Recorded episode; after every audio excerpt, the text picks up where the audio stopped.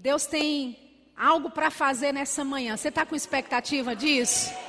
Glória a Deus. Eu sei que os homens aí estão meio que entrando nesse momento, o bonde já está andando, amém? Mas você vai ser alcançado pela graça de Deus nessa manhã. Aleluia. Ontem nós vimos, não é? Que a palavra é o próprio Deus falando conosco, amém? Nós vimos que estamos sim vivendo tempos difíceis, tempos perigosos. A Bíblia fala sobre isso em 2 Timóteo no capítulo 3, mas eu, pelo fato de ser dias de grande estresse, dias de grande perigo, não significa que você não tenha ajuda da parte de Deus para conduzir a sua vida nesse período em que nós estamos vivendo. Amém, queridos? Então, a palavra de Deus, ela nos instrui, ela nos corrige, ela nos exorta, ela nos edifica, e nós somos, na verdade, incentivados a confiar na palavra de Deus. Amém? É a palavra de Deus que vai nos manter em tempos de dificuldade, em tempos de grande estresse. É confiando na palavra de Deus que nós vamos ver todas as profecias, todas as promessas da parte de Deus para a nossa vida serem cumpridas. Amém? Eu, por misericórdia, estou fazendo aqui um resumão para os homens, né? Nós também vimos em Jeremias on, ah, ontem a respeito né, de Deus dizer para Jeremias que ele vela pela sua palavra para a cumprir. Amém? Queridos, essa é uma forma, é um fundamento, é uma certeza que nós temos da parte de Deus. Aquilo que ele disse vai acontecer. Aquilo que ele declarou sobre a sua vida vai acontecer. Você pode olhar e dizer ao redor e falar, mas olha, está tão difícil, é uma impossibilidade. São coisas que estão tão fora da minha realidade, tão distantes de se tornarem reais. Mas se Deus disse, vai acontecer. Aleluia, diga comigo, vai acontecer. Oh, aleluia. E para esta manhã, eu quero te convidar a abrir a Bíblia em Hebreus, no capítulo 6. Hebreus capítulo 6, nós vamos ler o versículo 17 e eu vou ler numa versão um pouquinho diferente da sua. É uma versão ampliada da Bíblia, nós ainda não temos essa versão em português, escrita oficialmente, publicada oficialmente, mas eu tomei a liberdade de traduzir do inglês para o português essa porção das Escrituras. Amém? Hebreus capítulo 6, versículo 17 diz assim adequadamente Deus também, em seu desejo de mostrar mais convincentemente e além de qualquer dúvida a imutabilidade do seu propósito e plano para aqueles que herdarão a promessa, interpôs mediante juramento. Ou seja, Deus ele quis mostrar mais abundantemente a imutabilidade do seu conselho, a imutabilidade do seu plano e do seu propósito. Ele quis ser tão convincente para que não houvesse nenhuma dúvida com relação à nossa vida. Quando nós olhássemos aquilo que Deus está falando e fazendo na nossa vida, Ele queria e quer que a gente não tenha nenhuma sombra de dúvida a respeito da imutabilidade de Deus. Amém? Deus não muda. O plano dele não muda. O propósito dele na sua vida não mudou. Pode ser que coisas foram interrompidas, planos foram colocados na prateleira por causa desta pandemia. Mas o fato, queridos, de uma pandemia atingir a terra não pegou Deus de surpresa. Aquilo que ele disse a seu respeito é com ou sem vide. Amém? Aleluia. Ele diz: Deus queria, de uma forma bem convincente, mostrar a imutabilidade do seu plano, que ele se interpôs em juramento. Amém? Só que no juramento, geralmente você jura por alguém que é superior a você. Você jura por alguém que é autoridade sobre a sua vida. Lembra que no mundo você falava: Olha, eu juro pela minha mãe. Eu juro pela alma do meu pai. Por quê? Porque eram pessoas, são pessoas que estão acima, autoridade sobre a tua vida. Só que Deus procurou um por quem jurar e não achou, porque não existe nenhum além dele. Não existe nenhum outro acima dele. Já que não tinha ninguém, autoridade acima dele, ele disse: Eu vou jurar por mim mesmo. Oh, aleluia! Eu estou jurando, eu estou fazendo um juramento diante de você e eu estou te dizendo que o meu plano é imutável, o meu conselho não muda, o meu propósito está estabelecido e é para sempre. Aleluia! Então, a, o versículo 18, Hebreus 6, 18, diz assim: olha, para que mediante duas coisas imutáveis, diga comigo, duas coisas imutáveis. Então, são duas coisas que a Bíblia está nos apresentando que é imutável, que nunca vai mudar. Que pode passar céu, pode passar terra, pode chover canivete, pode nevar em Campinas. Mas estas duas verdades nunca vão mudar. São imutáveis. Ele diz para que mediante duas coisas imutáveis, nas quais é impossível que Deus minta. É impossível que Deus minta. Você está aqui nessa manhã? É impossível que Deus minta. Se Deus disse, vai acontecer. Se Deus prometeu, se Deus falou, assim será, queridos. Aleluia. Ele disse: é impossível que Deus minta. Forte alento tenhamos nós que já corremos para o refúgio, a fim de lançar mão da esperança proposta. Então nós vemos versículo 17 e versículo 18, essas duas coisas que nunca vão mudar. Duas coisas imutáveis. É que é impossível que Deus minta. Impossível que Deus minta. Simplesmente não faz parte da natureza dele. Não tem nada nele. Mentira não tem nada a ver com Deus. Ele não trabalha com mentira. Ele não opera na mentira. Ele é o Deus da verdade. Aleluia. Então nós temos convicção, confiança, segurança de que quando Deus nos diz algo, Ele não está mentindo. Duas coisas imutáveis: que Deus não mente e que Deus não muda. oh, aleluia! Amém? É impossível Deus mentir e é impossível Deus mudar. Meu Deus do céu, se você depender, colocar a tua fé nesta confiança de que aquilo que Deus disse para você, Ele não mentiu, Ele nunca vai mentir para você, e o plano dele não muda para a tua vida, olha, pode se levantar o inferno inteiro. Pode se levantar toda esta cidade contra você, mas porque você tem uma palavra de Deus, ela vai se cumprir ela vai se cumprir, vai acontecer. Todo o plano de Deus para a tua vida vai acontecer. Aquilo que Deus declarou a respeito da sua saúde, aquilo que Deus declarou a respeito da sua casa, da sua família, vai acontecer. Oh, aleluia! Oh, aleluia! Deus, Ele vai fazer aquilo que Ele disse com relação à sua vida pessoal, com relação ao teu chamado, com relação a tudo que diz respeito à sua vida. Oh, aleluia. Agora, uma vez que esses dois fundamentos estão lançados, que Deus nunca mente e que Ele nunca muda, eu quero que você abra comigo em Provérbios, capítulo 19, por favor. Provérbios 19.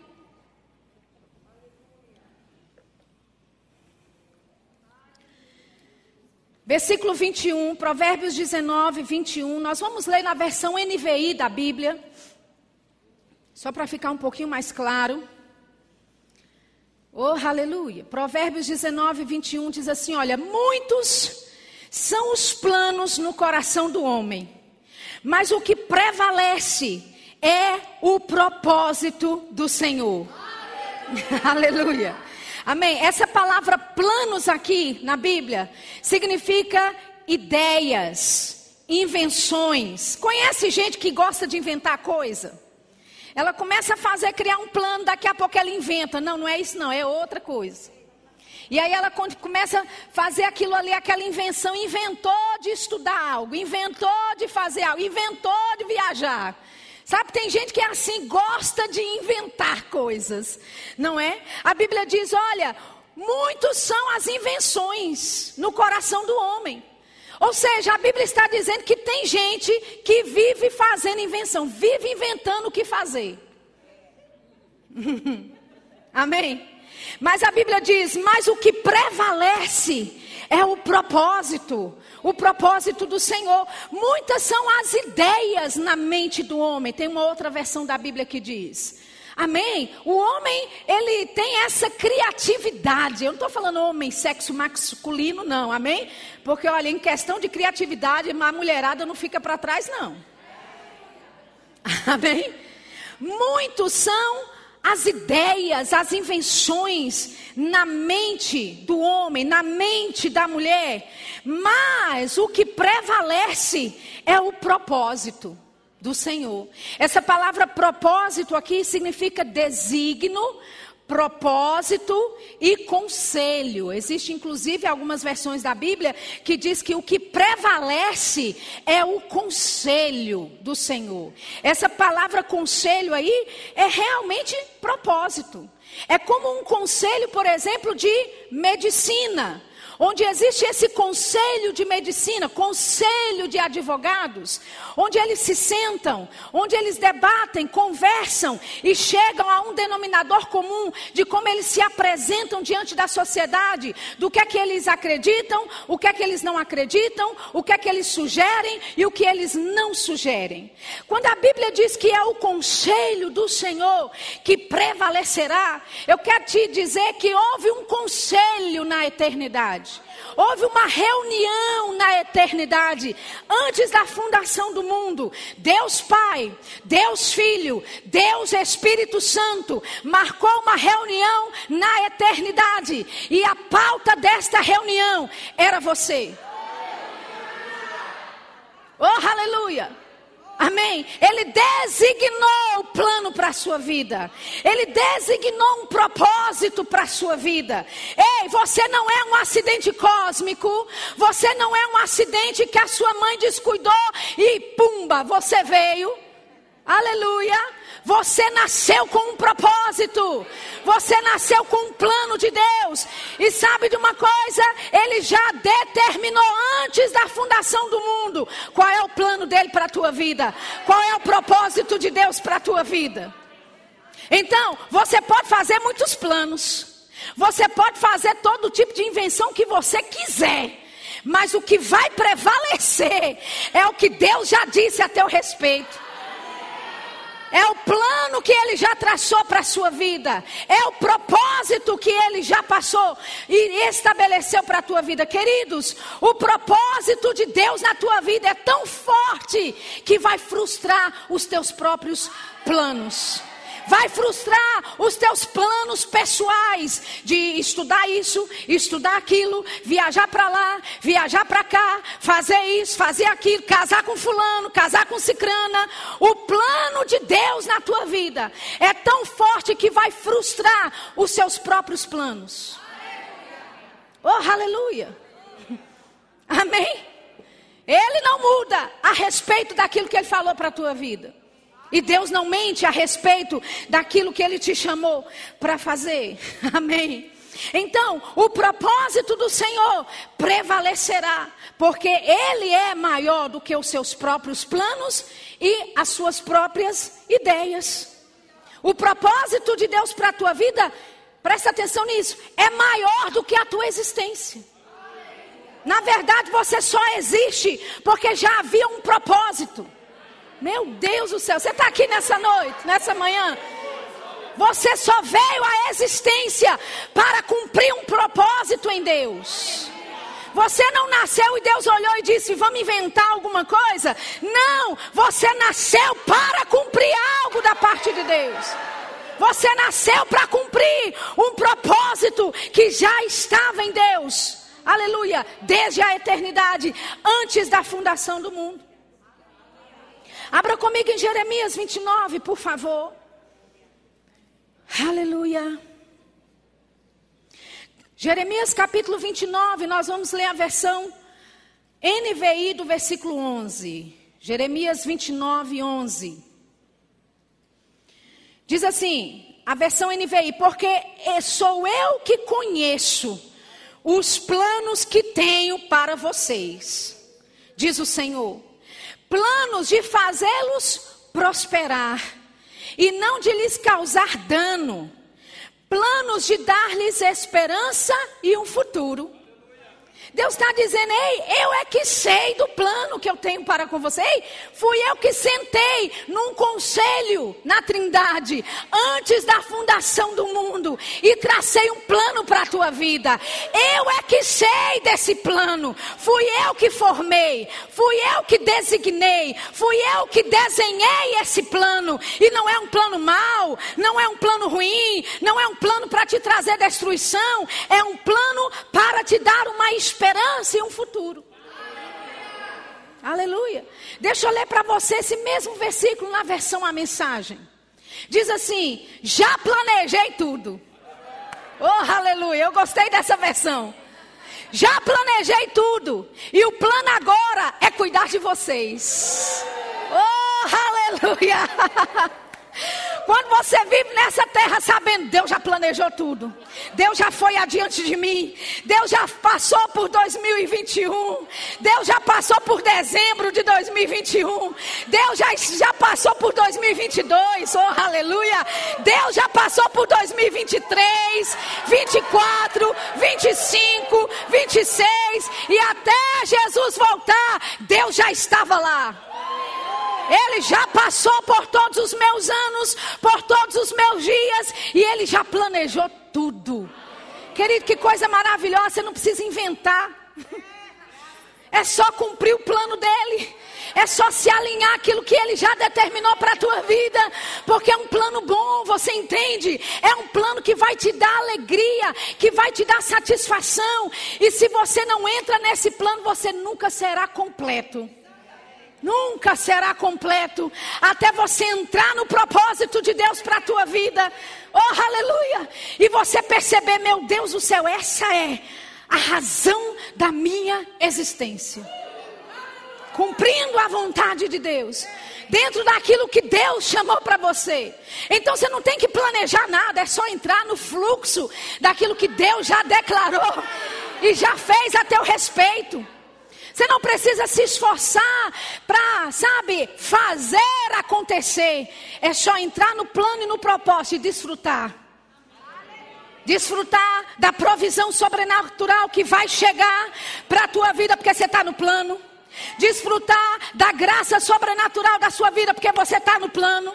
Oh, aleluia! Desfrutar da habilidade sobrenatural de coisas que você não pode fazer naturalmente falando porque você está no plano de ir a lugares que você não queria sozinho, porque você está no plano, de conhecer pessoas no corpo de Cristo, que se não fosse por causa do plano e do propósito, você nunca conheceria. Meu Deus, você tem uma vida boa. Aleluia. Às vezes eu fico me perguntando onde é que eu estaria sem essa palavra. Talvez já morta, talvez sendo líder aí de alguma gangue em algum morro. que eu nasci para liderar alguma coisa, disso eu sei. Mas veja o que Deus fez, querido. Veja o que Deus fez com a tua vida. Conectou você a um propósito que é maior do que você mesmo. Conectou você com uma visão que é maior do que você mesmo. Aleluia! Deus chamou você para estar envolvido dentro de uma visão que é maior do que a sua própria visãozinha medíocre. E no momento que você se conecta com essa visão de Deus, com esse plano de Deus para a tua vida, as coisas começam a fluir. Graça começa a chegar, provisão sobrenatural começa a vir, aleluia, saúde divina começa a operar no teu corpo, amém. Cura divina quando você precisa dela, passa a acontecer, e você não está fazendo esforço nenhum, o seu esforço é entrar no descanso do propósito de Deus para a tua vida, aleluia, amém. Olha a outra versão. Ele diz: Eu é que sei dos planos que eu tenho a vosso respeito. Ele diz: Não os abandonarei. Meu plano é dar a vocês o futuro pelo qual anseiam. Deus disse, Deus está dizendo nessa manhã: Ei, eu já planejei tudo. Eu já planejei tudo. Algumas pessoas estão pensando como é que vai ser a partir de agora, o que é que eu vou fazer, qual é o próximo passo, qual é a decisão, o que é que eu preciso fazer. Deus disse: Ei, isso aí não é para você pensar, eu já planejei. Aleluia, eu já fiz, eu já declarei, eu já designei. Amém? Ele disse: Eu já planejei tudo, e o plano é cuidar de você é cuidar de você. Já pensou? Se você recebe essa revelação de Deus, o Criador dos céus e da terra, aquele que é o teu Pai, o plano dele, hum? a prioridade dele é cuidar de você. Aleluia. Cuidar de tudo que diz respeito à sua vida de tudo que diz respeito ao seu chamado, cuidar de tudo que diz respeito àquilo que você opera aqui nesta terra. Amém? Eu estava lendo, eu queria compartilhar com você parte da minha leitura, se você me permitir nessa manhã. Eu estava lendo um livro chamado O Século do Espírito Santo. É um livro em inglês, é quase um dicionário assim.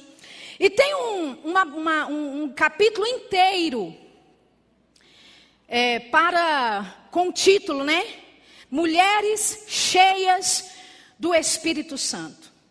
Capítulo inteiro falando a respeito de mulheres. Inclusive lá fala sobre o avivamento de Charles Finney que uma das marcas do que começou a acontecer no início dos anos de 1800 é que Charles Finney dava voz às mulheres que naquela época nem podiam se levantar no culto para dar testemunho de algo que Deus havia feito na vida delas. Elas não poderiam orar publicamente em voz alta, então elas observavam os homens nos cultos que os homens participavam, mas Deus levanta esse homem nesse movimento do avivamento chamado Charles Finney. E ele passa então a dar à mulher voz na igreja, a dar à mulher o lugar onde ela poderia ser usada por Deus, testemunhar daquilo que Deus estava fazendo na vida dela. Nesse capítulo que eu li, também fala de mulheres que talvez não são tão conhecidas para você, mas eu queria ler um pouquinho da história delas para você. Amém? E eu sei que tem muito homem aqui, então você se inspire da forma certa. Amém? Porque a vida dessas mulheres é, são, são mulheres inspiradoras que vai inspirar também você como homem a cumprir a vontade de Deus para a sua vida, a obedecer o chamado de Deus também para a sua vida. Amém? Se o pessoal puder colocar a primeira imagem. A primeira pessoa que eu queria falar é dessa mulher aí, chamada Phoebe Palma. Phoebe Palma ela foi uma líder importante no movimento Santidade nos anos de 1800. Mais tarde, esse movimento chamado Movimento Santidade iria se chamar Movimento Pentecostal, que é o que a gente já conhece melhor, não é? Que é uma coisa mais recente. Ela foi uma líder importante nesse movimento que hoje a gente conhece como Movimento Pentecostal. Essa mulher que você está vendo aí, ela era uma pregadora ungida. Ela era casada com um médico, o nome dele era Walter Clark Palmer, que fechou seu consultório. Médico, ele era um médico, ele fechou o consultório dele para carregar as malas dela. Nas viagens, porque ela começou a viajar bastante ele abriu uma editora para estender a influência da esposa através dos seus escritos. Nós estamos falando de anos de 1800. E segundo o relato do livro, eles dizem que Fibe pregava o batismo no Espírito Santo nessa época, já nos anos de 1800. E houve registro de pelo menos 25 mil conversões em seus cultos. Um dos seus livros escritos em 1859 com o título A Promessa do Pai, ela valida o direito das mulheres e a responsabilidade de obedecerem um chamado público ao ministério. Em 1867, ela fazia cultos de avivamentos na Inglaterra. Amém? Deus já nos anos de 1800 levantando mulheres, despontando essas mulheres dentro de um plano e de um propósito que ele tinha. Amém, queridas? Queridos? Amém? A próxima imagem eu queria te mostrar essa outra mulher chamada Amanda Barry Smith. Amanda nasceu escrava no estado de Maryland em 1837.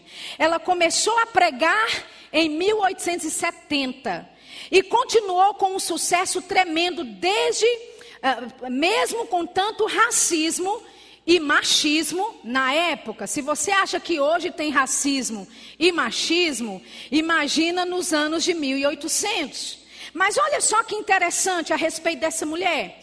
Ela estudou só por três meses em escola normal.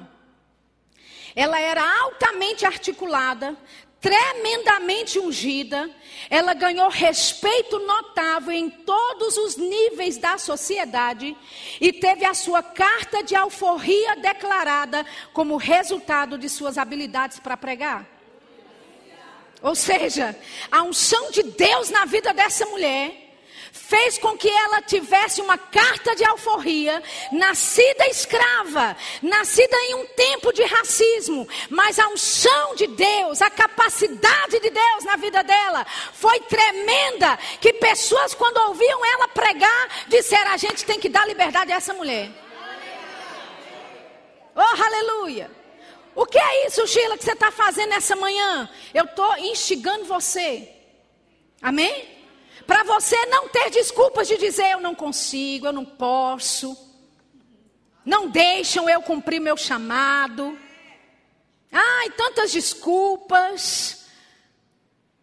Essa mulher nasceu escrava.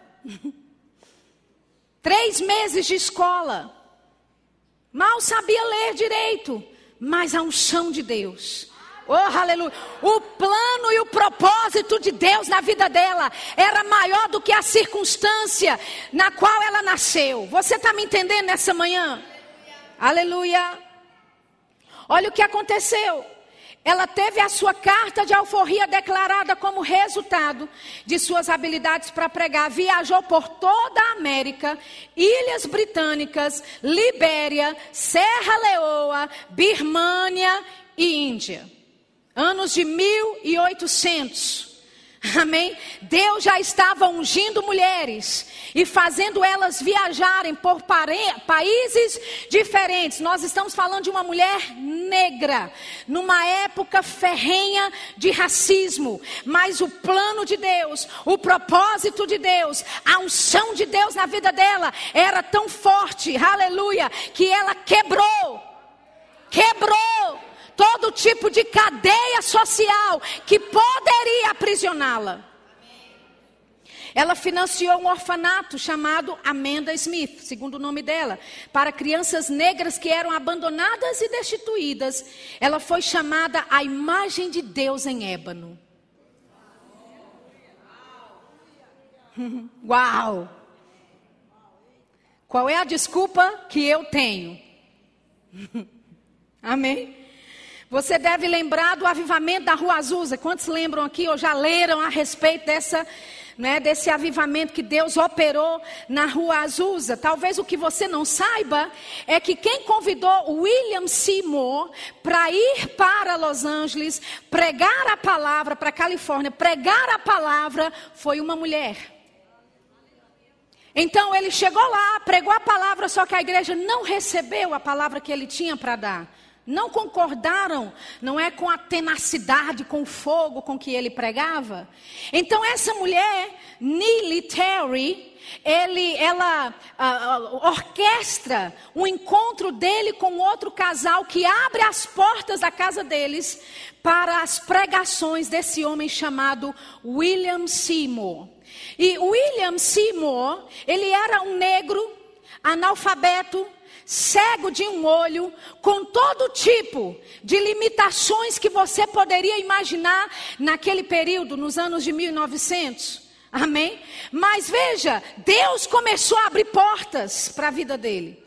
Pessoas começaram a vir para os seus estudos bíblicos e receberem da pregação dele, receberem da palavra dele. E o negócio começou a crescer tanto que ele envia carta para Charles Parham. Se você estuda a história da igreja ou gosta dessa questão de avivalismo, avivamento, perdão, talvez você vá ouvir ou já ouviu o nome dele, Charles Parham. Ele tinha uma escola bíblica. E William Seymour, ele foi aluno de Charles. Só que ele sentava do lado de fora, no corredor, numa cadeira no corredor do lado de fora da sala de aula, porque como negro, ele não tinha direito de sentar juntamente com os alunos lá dentro. E eu quero te dizer que ele pode ser qualquer tipo de limitação que a sociedade impõe sobre você, mas quando Deus tem um plano para a tua vida, ele vai quebrar essas caixas, ele vai quebrar essas limitações. Justamente esse negro, cego de um olho, que ficava do lado de fora, ouvindo as pregações, os ensinos de Charles Parham, foi que Deus levantou para trazer esse avivamento da Rua Azusa. Aleluia. Então, ele era aluno de Charles Parham. A igreja, o lugar onde ele estava pregando, começou a crescer muito. Ele precisava de ajuda. Aí Charles Parham diz: Eu vou te enviar duas mulheres. Amém? E aí ele enviou, Charles Parham enviou duas mulheres para lá, uma chamada Lucy Farrell que na verdade foi por causa dela que William Seymour estudou e ouviu os ensinamentos de Charles Parham, porque ela insistia com ele: você tem que ouvir esse homem. Não, mas ele não me deixa entrar na sala de aula. Você ouça ele de onde você precisar ir. Se é no corredor, é lá que você vai sentar, mas você precisa ouvir. Deus usou uma mulher para colocar as verdades da palavra de Deus neste homem chamado William Seymour. Amém? Olha, o autor do livro diz assim: olha, Lucy Farrell merece menção especial. Nascida como escrava, tá aí ela. Nascida como escrava no estado da Virgínia, olha isso, ela servia como governanta dos filhos de Charles Parham. Ela pregava e ministrava nos cultos. Foi ela que encorajou William Seymour a fazer a escola bíblica de Parham. Embora William Seymour é a figura universal para liderar o avivamento da Rua Azusa, testemunhas da época afirmam: ninguém experimentou o batismo pentecostal até que Lucy Farrell chegou e começou a orar pelas pessoas para que elas recebessem o batismo. Aleluia! Veja, Deus usando mulheres. Deus tem usado mulheres desde há muito tempo. Amém? E mulheres com todo tipo, sabe, de limitação social, com todo tipo de limitação econômica, mas deixa eu te dizer, o plano de Deus é maior. O propósito de Deus é maior para a tua vida. Amém? Aquilo que ele disse a teu respeito, queridos, vai acontecer. Amém. Aleluia. O que falar de Florence Crawford, a próxima mulher? Eu já estou quase terminando. Foi outra mulher que Deus usou no avivamento da Rua Azusa. Ela ajudava William Seymour a editar o jornal Fé Apostólica. Era um jornal que era distribuído por todos os Estados Unidos e documentava e transmitia os ensinamentos e pregações e testemunhos do movimento pentecostal. São mulheres que talvez você nunca ouviu falar, mas eu vou falar de uma que talvez você já tenha ouvido, que é mais recente. Catherine Kuhlman. Uma mulher evangelista, mais conhecida depois da Segunda Guerra Mundial. Ela foi uma mulher tremendamente ungida para pregar e curar pessoas e também tinha, olha isso, habilidades administrativas para desenvolver seu próprio ministério. Então ela não era só é, ungida para pregar, ela era ungida para administrar o ministério que Deus confiou a ela. Oh, aleluia! Suas cruzadas de cura enchiam as maiorias ou as maiores arenas do país. Ela se tornou a primeira mulher evangelista a comandar uma audiência de televisão por todo o país. Ela influ, influ, influenciou pessoas como Benny Hinn, e partiu em 1976. Alguns de nós aqui nascemos né, um pouco antes disso, um pouco depois disso, mas é uma mulher que é da, tipo da nossa época. Uma mulher que a gente já, pelo menos, ouviu falar. Se você coloca no YouTube, você vai ver vídeos dela pregando. Uma mulher que, dentro de um período, queridos, dentro de um período, uma mulher naquele tempo, talvez não teria uma voz e uma expressão tão grande, principalmente para administrar o seu próprio ministério. Mas quando o propósito de Deus chega, quando o plano de Deus chega para a vida de alguém, não importa de onde você veio, não importa quem é a sua família, não importa de qual cidade você nasceu, o plano de Deus é maior. O propósito de Deus é maior para a tua vida. Amém? E o que falar das mulheres do movimento missionário? Amém? Enquanto eu estou falando assim, eu preciso do pessoal aqui na música, por favor. No século XIX, houve uma grande massa de mulheres envolvidas em missões. Missões. Quando o avivamento pentecostal chegou, um exército grande de mulheres já estavam empenhadas em missões. Então, no campo, as mulheres eram livres para funcionar em todos os aspectos do ministério. E em casa, havia mulheres organizando grupos que apoiavam literatura, que davam suporte aos missionários, faziam convenções missionárias e até levantavam instituições de missões. Meu Deus, você está aqui? Deus usando mulheres Amém? Em todas essas eras, em todas essas décadas diferentes, nesses centenários diferentes. Amém? Porque Deus tem um plano para a vida da mulher, querido. Como mulher, você tem um plano a cumprir nesta terra. E é um plano que Deus já disse. Eu planejei tudo. Amém. É um plano que é bom. É um plano para trazer prosperidade. É um plano para te dar um futuro. Aleluia. Alguns grupos foram desenvolvidos para treinar e sustentar mulheres missionárias no campo. Veja, as mulheres nas suas casas se mobilizavam para treinar mulheres para serem enviadas. E enquanto essas estavam sendo enviadas, elas treinavam mulheres, treinavam pessoas para sustentar a obra missionária. Então, não venha me dizer que o plano de Deus pode passar sem você. Você é extremamente importante para o plano de Deus nesses últimos dias.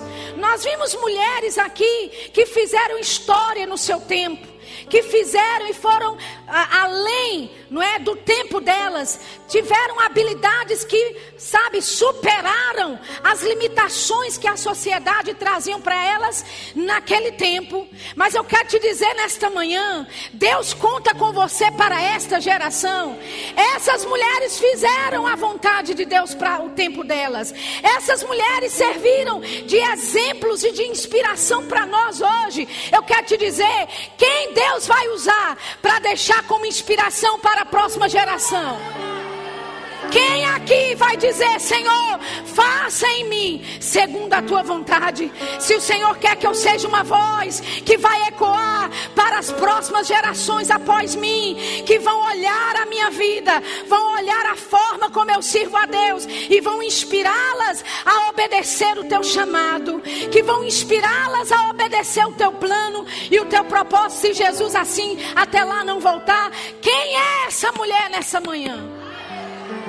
Quem é essa mulher que vai quebrar a caixa, que vai sair das limitações? Amém. E quem é o homem que vai se levantar como homem valoroso nessa geração, que vai servir de exemplo e de inspiração para gerações futuras? Talvez pessoas vão estar falando de você em livros de história. Aleluia! Não limite Deus.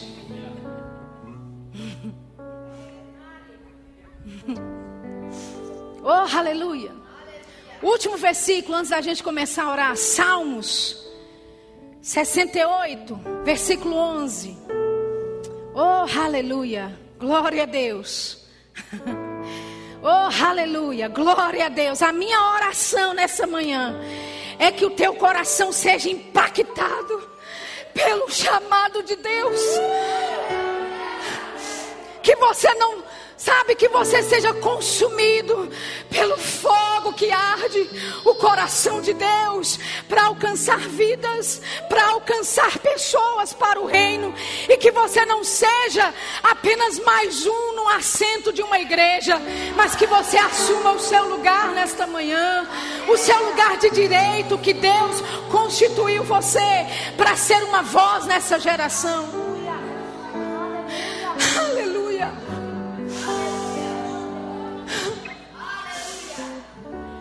Não é tempo mais de perder tempo. Você entende? Oh, aleluia. Salmo 68, versículo 11.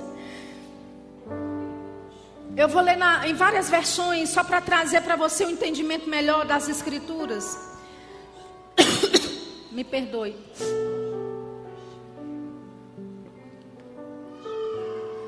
Salmo 68, versículo 11. O Senhor deu a palavra. Grande é a falange das mensageiras das boas novas. Mensageiras das boas novas. Reis de exércitos fogem. A dona de casa reparte os despojos. Você não precisa, querida, talvez viajar o mundo para cumprir a vontade de Deus, mas dentro do seu lar, na sua casa, sendo dona de casa, se posicionando em oração, você toma territórios do diabo para Deus.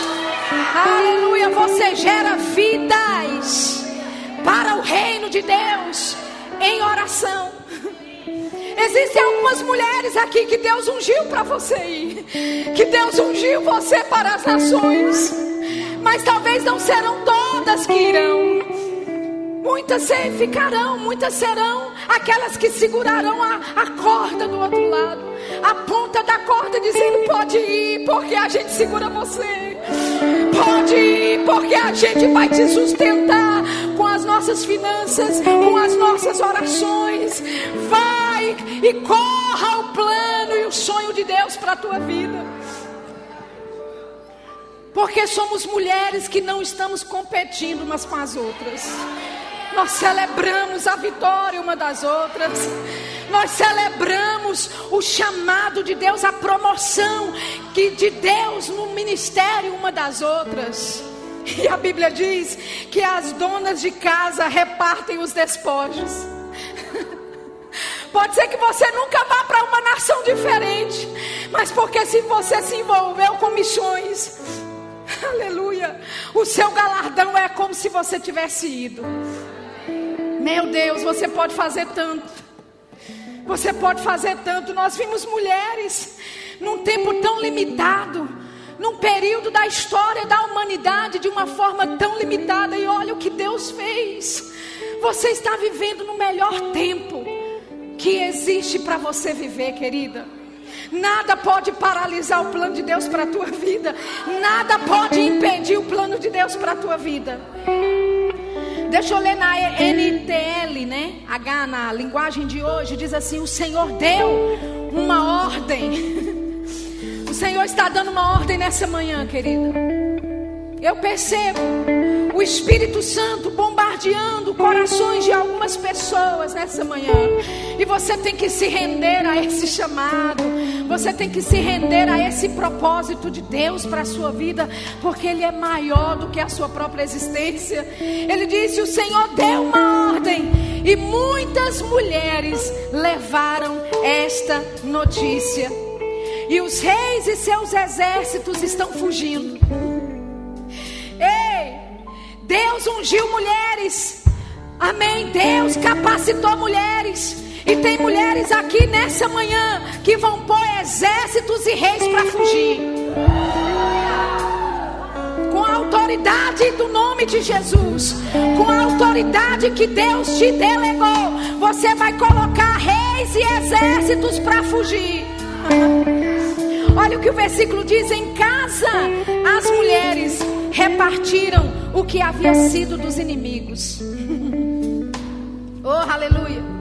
Versão Bíblia viva, e é a última versão que eu vou ler nessa manhã. O Senhor deu uma ordem, e as donas de casa, em grande número, as donas de casa, em grande número, levaram as boas notícias. Reis e exércitos estão fugindo. Em casa, as mulheres repartem as riquezas conquistadas. oh, aleluia! As donas de casa em grande número. Aleluia! Meu Deus! Donas de casa em grande número. Tá vendo que não existe desculpa para você? Você pode dizer, mas eu sou dona de casa. Eu só sou uma dona de casa. Mas a Bíblia diz que donas de casa vão colocar reis e exércitos para fugir. Oh, aleluia.